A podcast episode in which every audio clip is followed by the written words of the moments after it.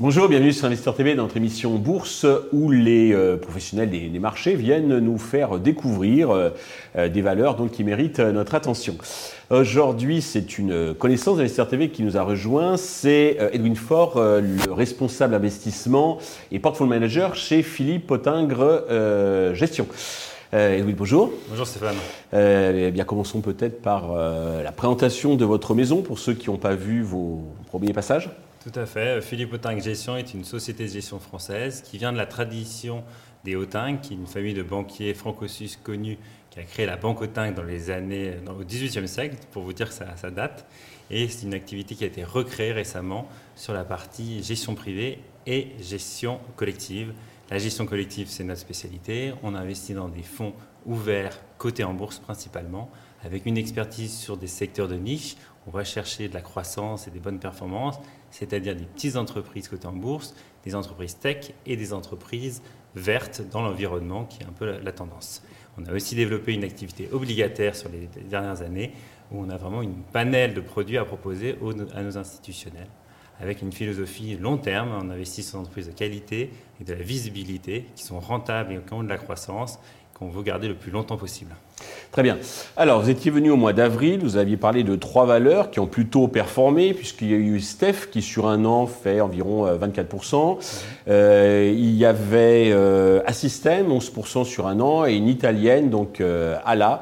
Euh, c'était la logistique dans le, l'aérospatiale et la défense, je crois, qui, elle, a fait plus trente-trois pour cent. J'espère qu'aujourd'hui, vous aurez la main euh, tout aussi heureuse. Euh, la première valeur que vous avez choisi de, de nous parler, donc, c'est Comal. Tout à fait. Toujours une italienne. Toujours une italienne. italienne. Alors, c'est vrai qu'on a un peu un vieil italien, mais on aime beaucoup ces petites entreprises qui ne sont pas très chères en Italie et souvent peu connues, qu'on aime bien mettre à l'heure du jour à nos investisseurs.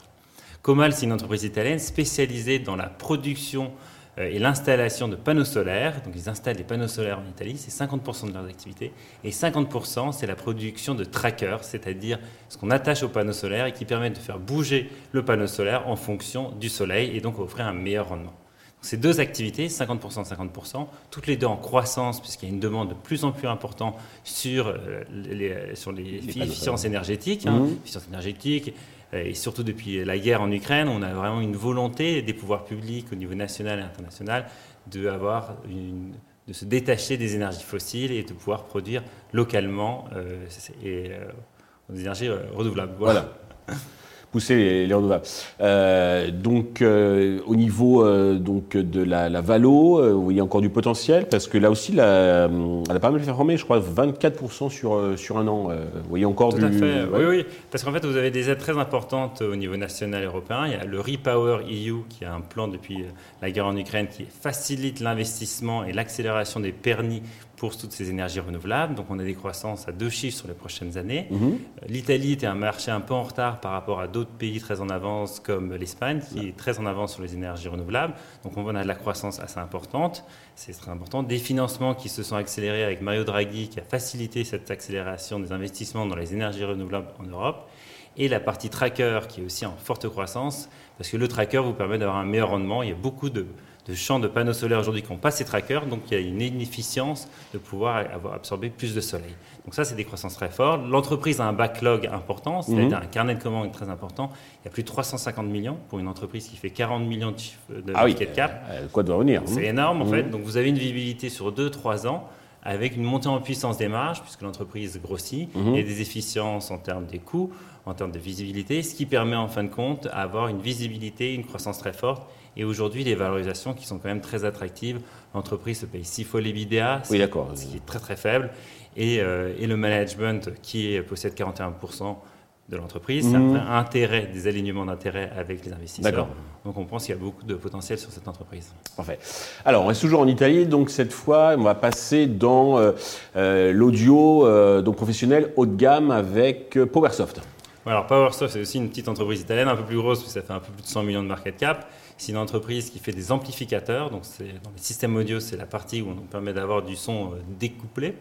Euh, c'est des tendances très fortes en ce moment, puisqu'il y a de plus en plus de concerts dans les entreprises, dans les supermarchés, où l'audio devient de plus en plus important, à la fois pour la musique, mais aussi pour de la publicité. Mm-hmm. Donc c'est vraiment du B to B, c'est vraiment adressé aux professionnels. Donc D'accord. ce ne sont pas... Euh, pour, euh, si vous avez une enceinte à la maison, c'est pas pour ça. D'accord, c'est, c'est pas le concurrent de Bose. C'est pas un concurrent de Bose, mmh. c'est un concurrent de Bose professionnel. D'accord, sur okay. l'activité, et cetera. Mmh. Donc c'est des tendances de croissance sept pour cent par an, donc c'est assez importante. C'est un des seuls acteurs indépendants. La plupart des concurrents sont intégrés, les Bose, les Panasonic, tout ça, ils sont souvent intégrés sur toute la production euh, au niveau du son. Oui. Et là, sur cette partie, ils n'en font qu'une partie et ils arrivent à être clients chez tous les grands qui veulent sous-traiter une petite partie ou qui n'ont pas la technologie en interne pour euh, ces euh, amplificateurs spécifiques.